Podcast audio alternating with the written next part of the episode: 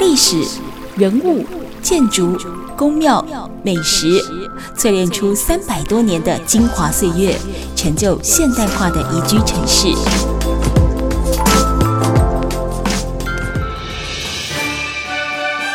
走进台中故事馆，处处有惊喜，句句有故事。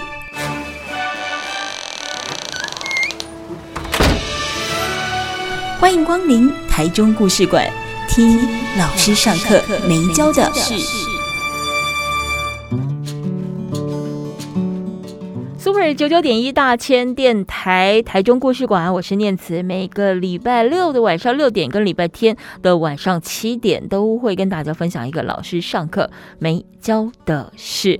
那么每个月固定会有两次呢，我们会跟呃好温度台湾青年基金会合作，带来他们的温度月刊。今天又是有温度的故事馆时间喽。我们节目当中呢，当然有我们温度月刊的责任编辑勋伶，今天要。要介绍一本好书来着，但这本书其实对我来讲，呃，一开始我看到它的时候，看到封面，我以为它会是科幻小说，但翻开来之后，仔细把它整本阅读完，才发现，哇塞，没那么简单，好吗？它里面有很多的条理，有很多的脉络，有很多的故事线。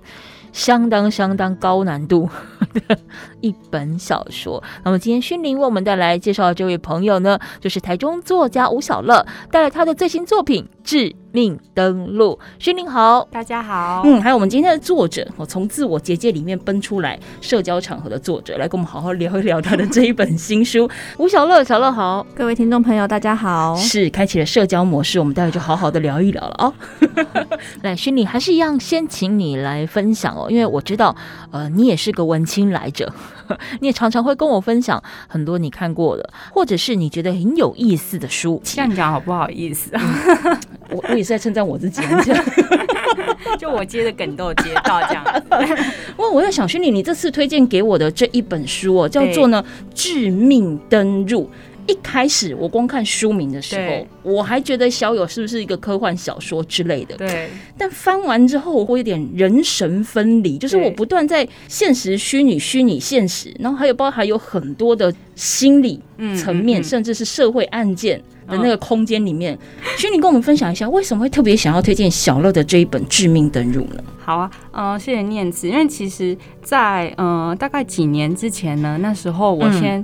嗯呃，最先一开始呢，阅读就是小乐的书籍，是一篇他的散文，叫《可是我偏偏不喜欢》，就是他的他的这本书名。那那时候我非常非常喜欢，就是这一本散文，因为我觉得他把这个新时代的嗯女生会面对一些社会一个一些很微小的嗯嗯，不能说是困境，但是是社会给我们的一些可能呃。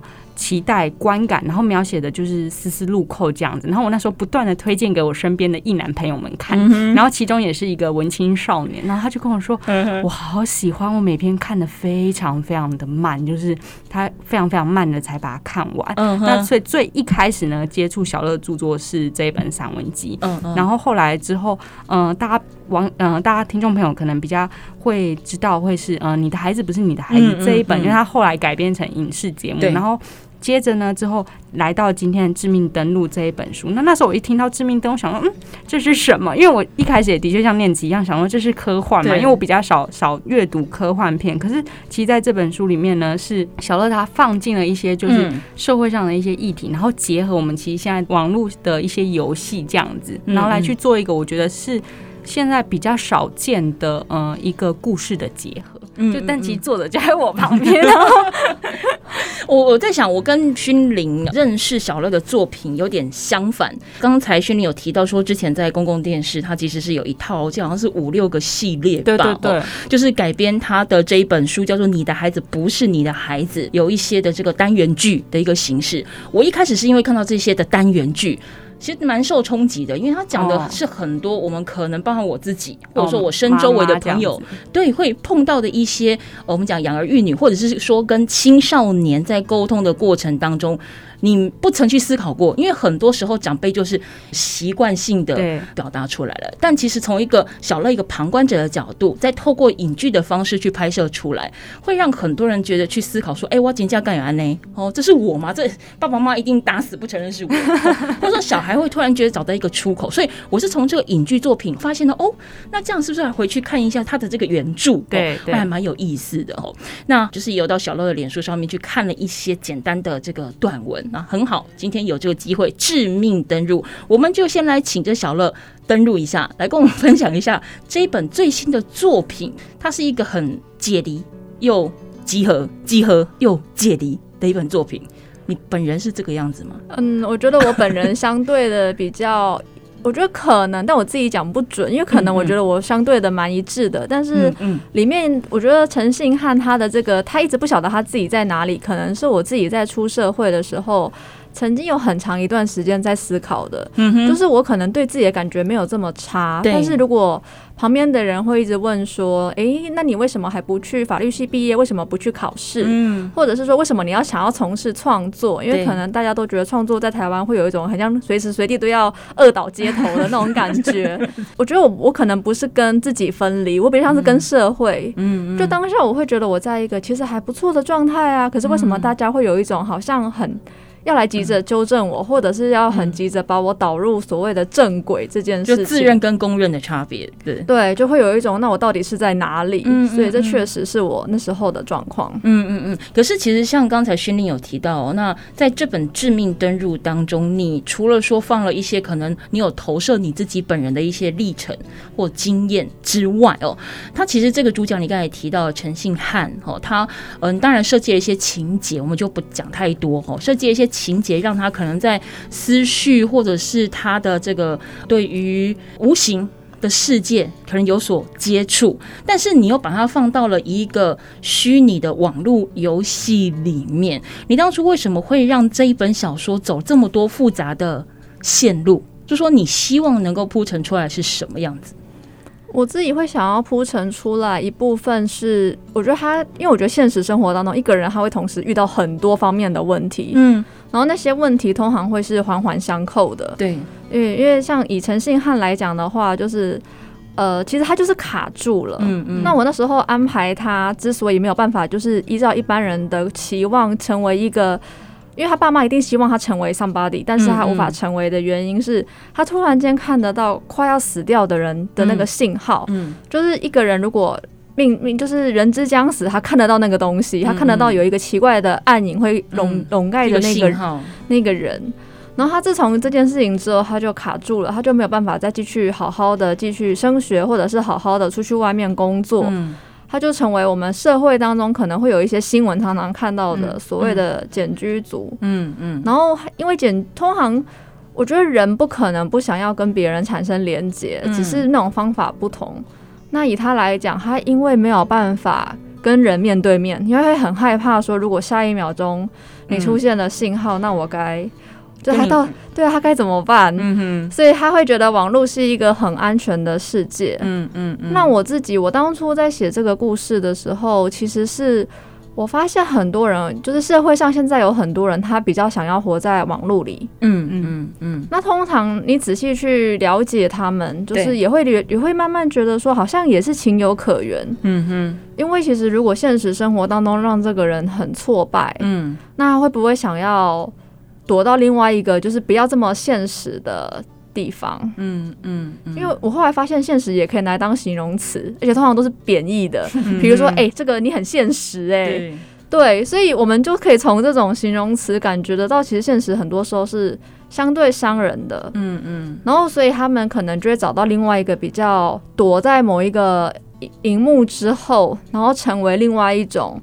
新的样子，嗯嗯嗯，所以大家也很常在讨论一件事情，就是为什么很多人的网络人人格跟他现实的人格差那么多，多嗯嗯，一开始是从这种想要躲到另外一个世界里，然后刚好因为现在科技非常的发达，以及不会像我小时候就是很长中华电信会断线，你可以说拨接吗？对，你可以维持久一点点，不会聊得很开心的时候，哎、欸，就断线了。嗯哼，所以我觉得就是在整个科技的发展之下，然后人会不会有另外一个更好的世界，然后会不会有更多人想要移民到那里去？嗯，就把更多自己的人生放到那里。嗯嗯。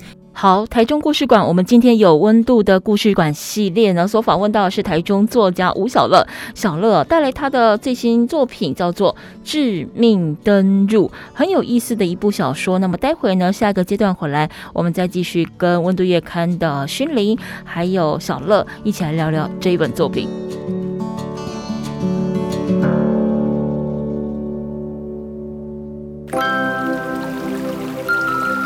历史。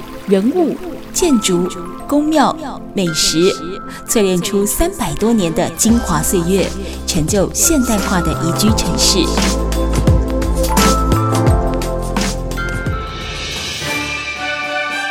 走进台中故事馆，处处有惊喜，句句有故事。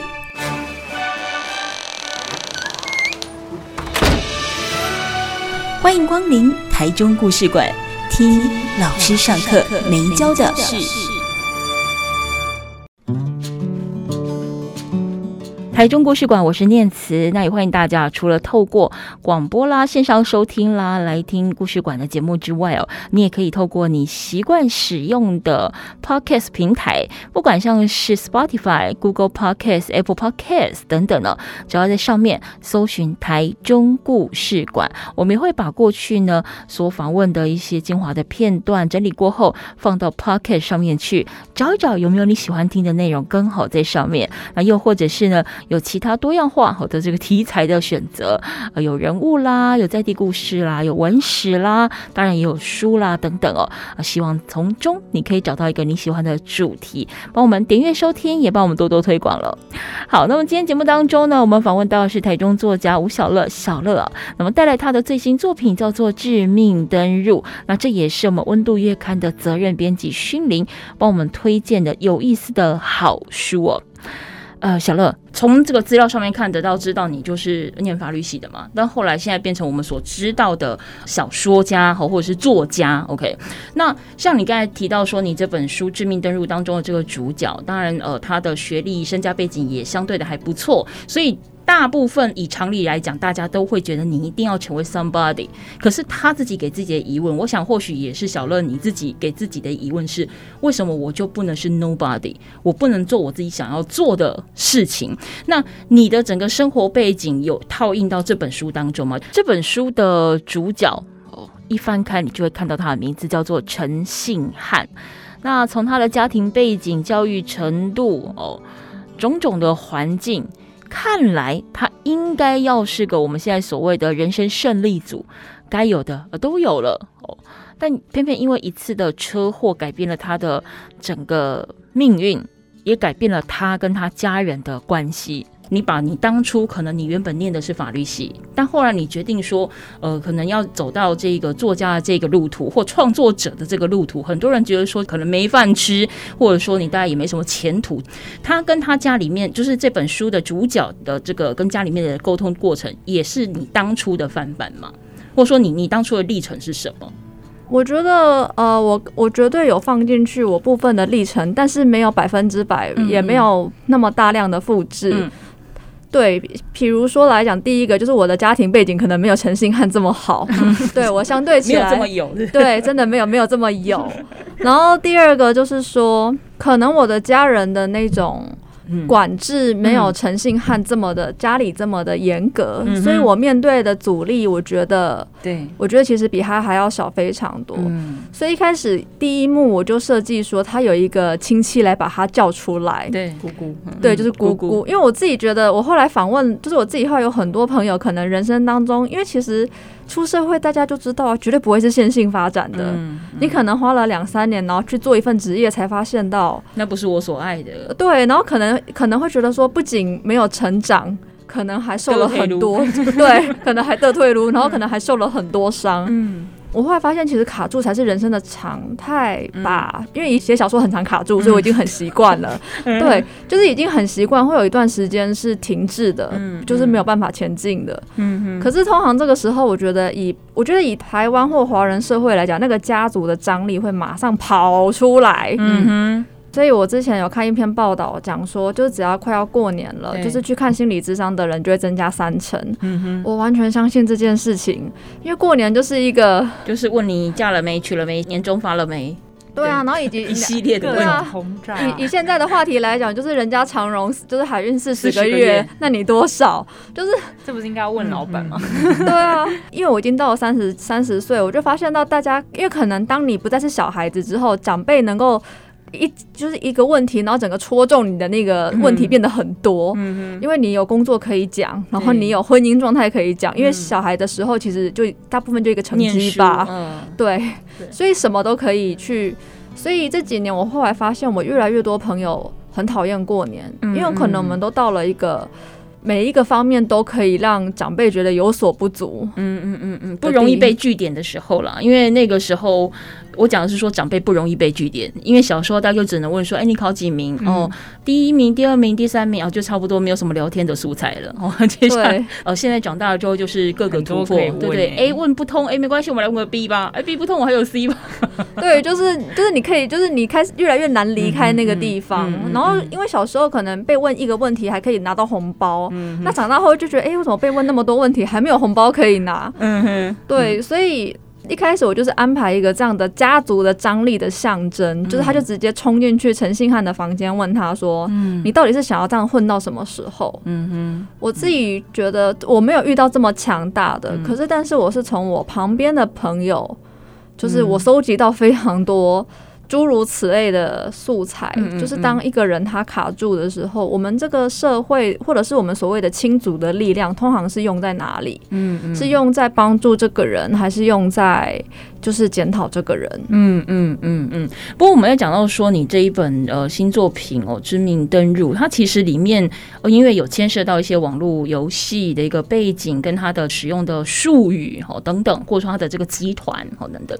那其实你把它的这个背景设在一个所谓的呃我们讲呃北欧神话嗯当中，为什么会特别是在北欧神话？是你对这一方面有些熟悉？因为一般我们在讲说国外的神话故事，不外乎就是希腊神话，我们可能比较很容易去点出它有哪一些神，还有哪一些战士。可是北欧其实是我们比较少接触到的部分。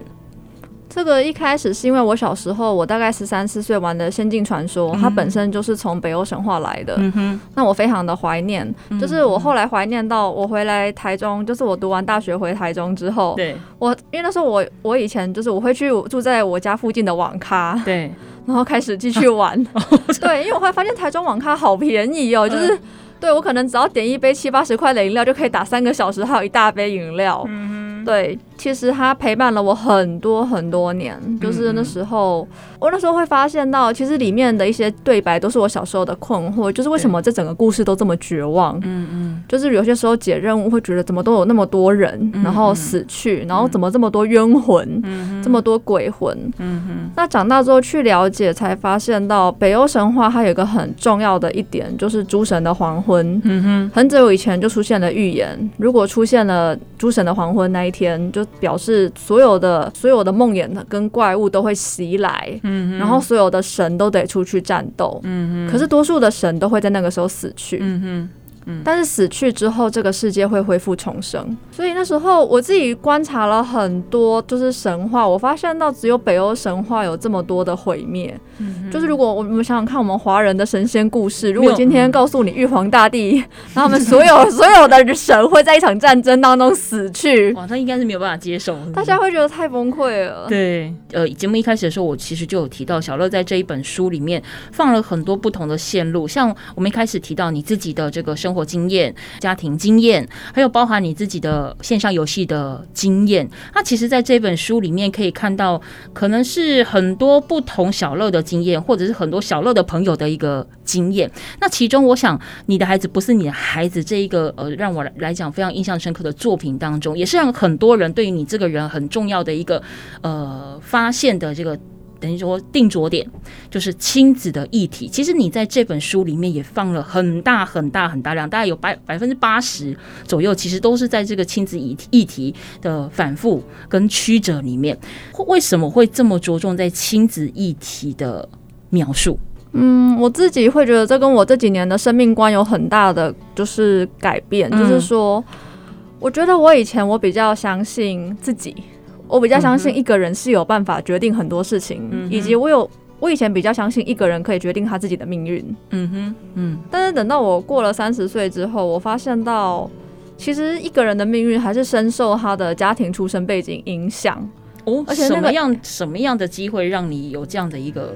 就是我们同学聚在一起的时候，会发现到就是谁的发展很好，嗯、可能跟他的家世背景就决定一半了。嗯哼，嗯对，就是可能就是。一样都是出国，然后你可以住哪里？然后因为现在美国比较严格，就是可能他们财政状况不好，嗯，所以如果说你你有办法，就是靠自己的负担学费的话，你比较容易得到录取的名额，嗯。但是如果说你如果勾选了，你想要申请奖学金，嗯，你可能就会比较危险，你可能要再等一两年，你才有办法。对，那其实这就注定了很多东西，就是你如果要你如果要不要去勾选，你想要申请奖学金，对，这个需要家庭。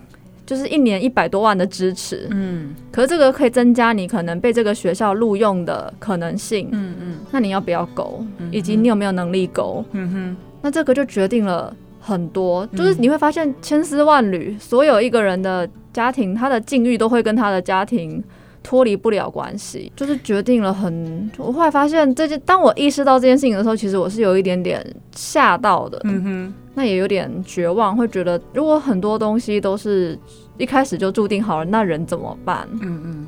可是小乐，我自己有一个问题想要问你，就是说，像一般呃，对于我自己来讲，就是我在看阅读书籍的时候，不管是哪一类的书籍。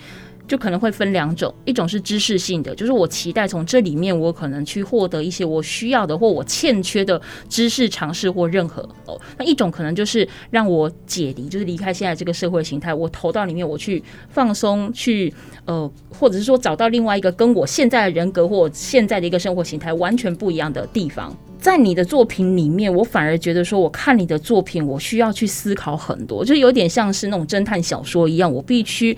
不是那么的完全轻松的去看待这一本书，我可能要跟着你的笔触去抽丝剥茧，去思考这个人心理状态，去想想他为什么要做这些事情。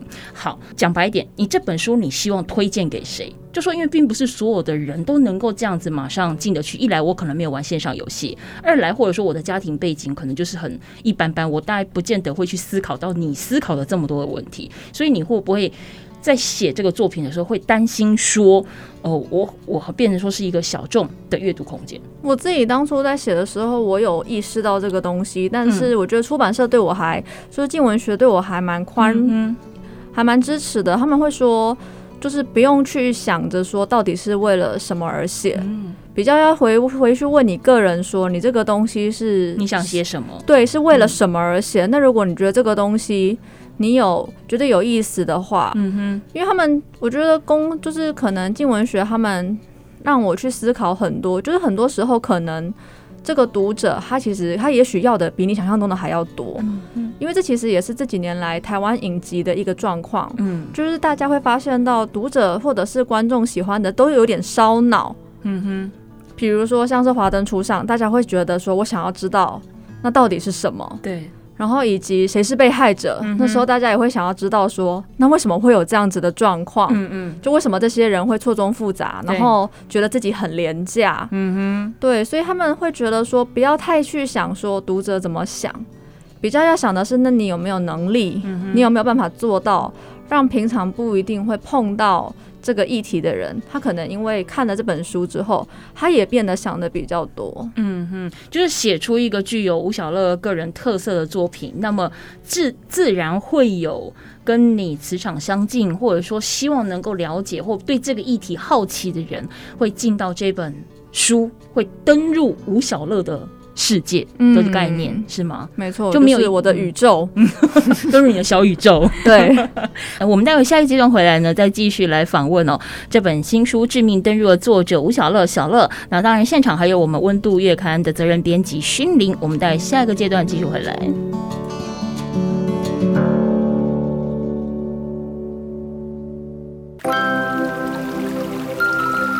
历史人物。建筑、宫庙、美食，淬炼出三百多年的精华岁月，成就现代化的宜居城市。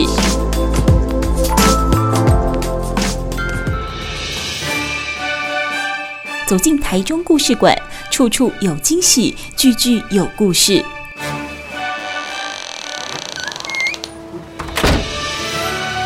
欢迎光临台中故事馆，听老师上课没教的事。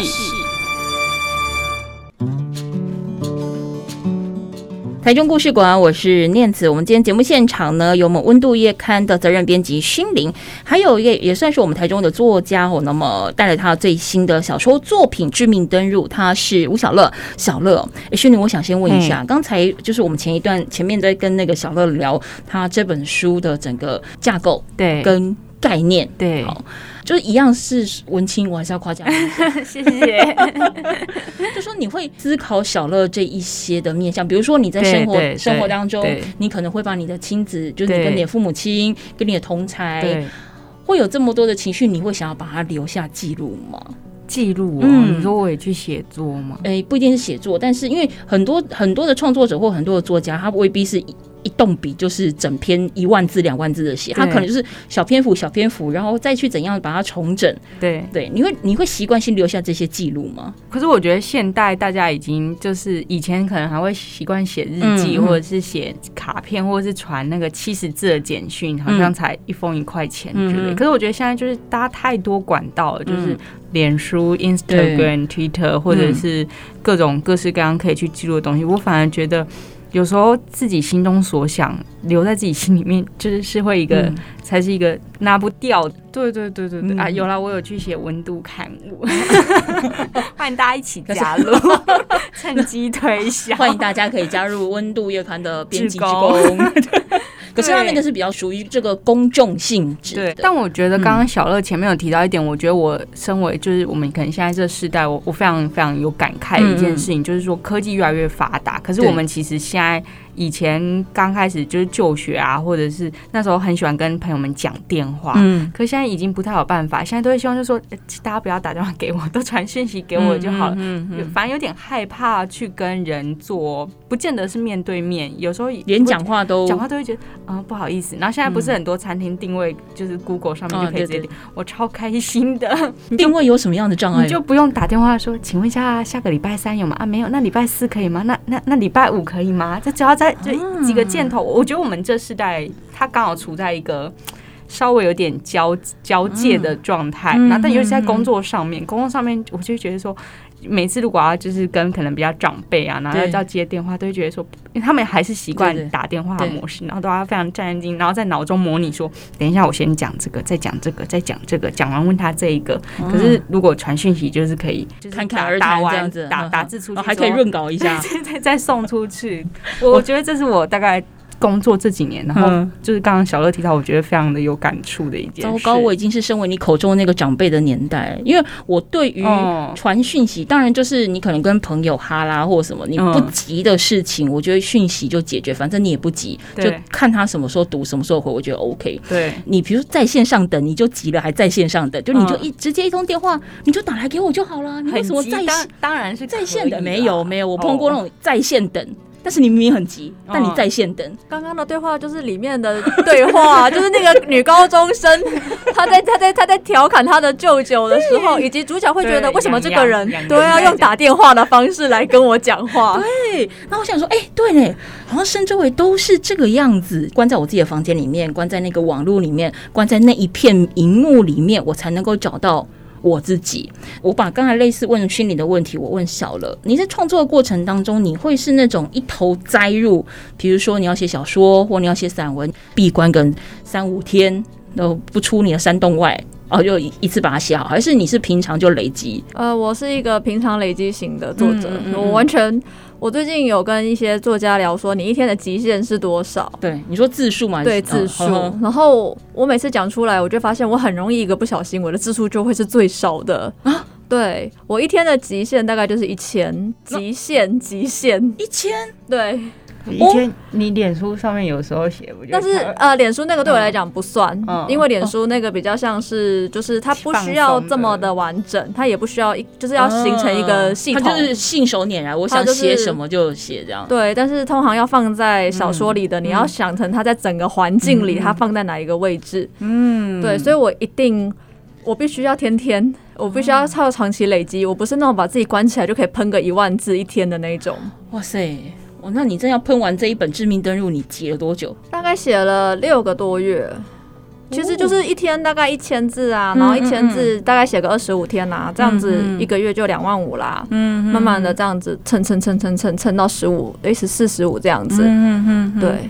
哦，那你也不能算是多产型，就是你每一产出都要很久，对不对？比如说你现在写了这一本，你不可能有同同时另一个支线去写散文或其他的小说。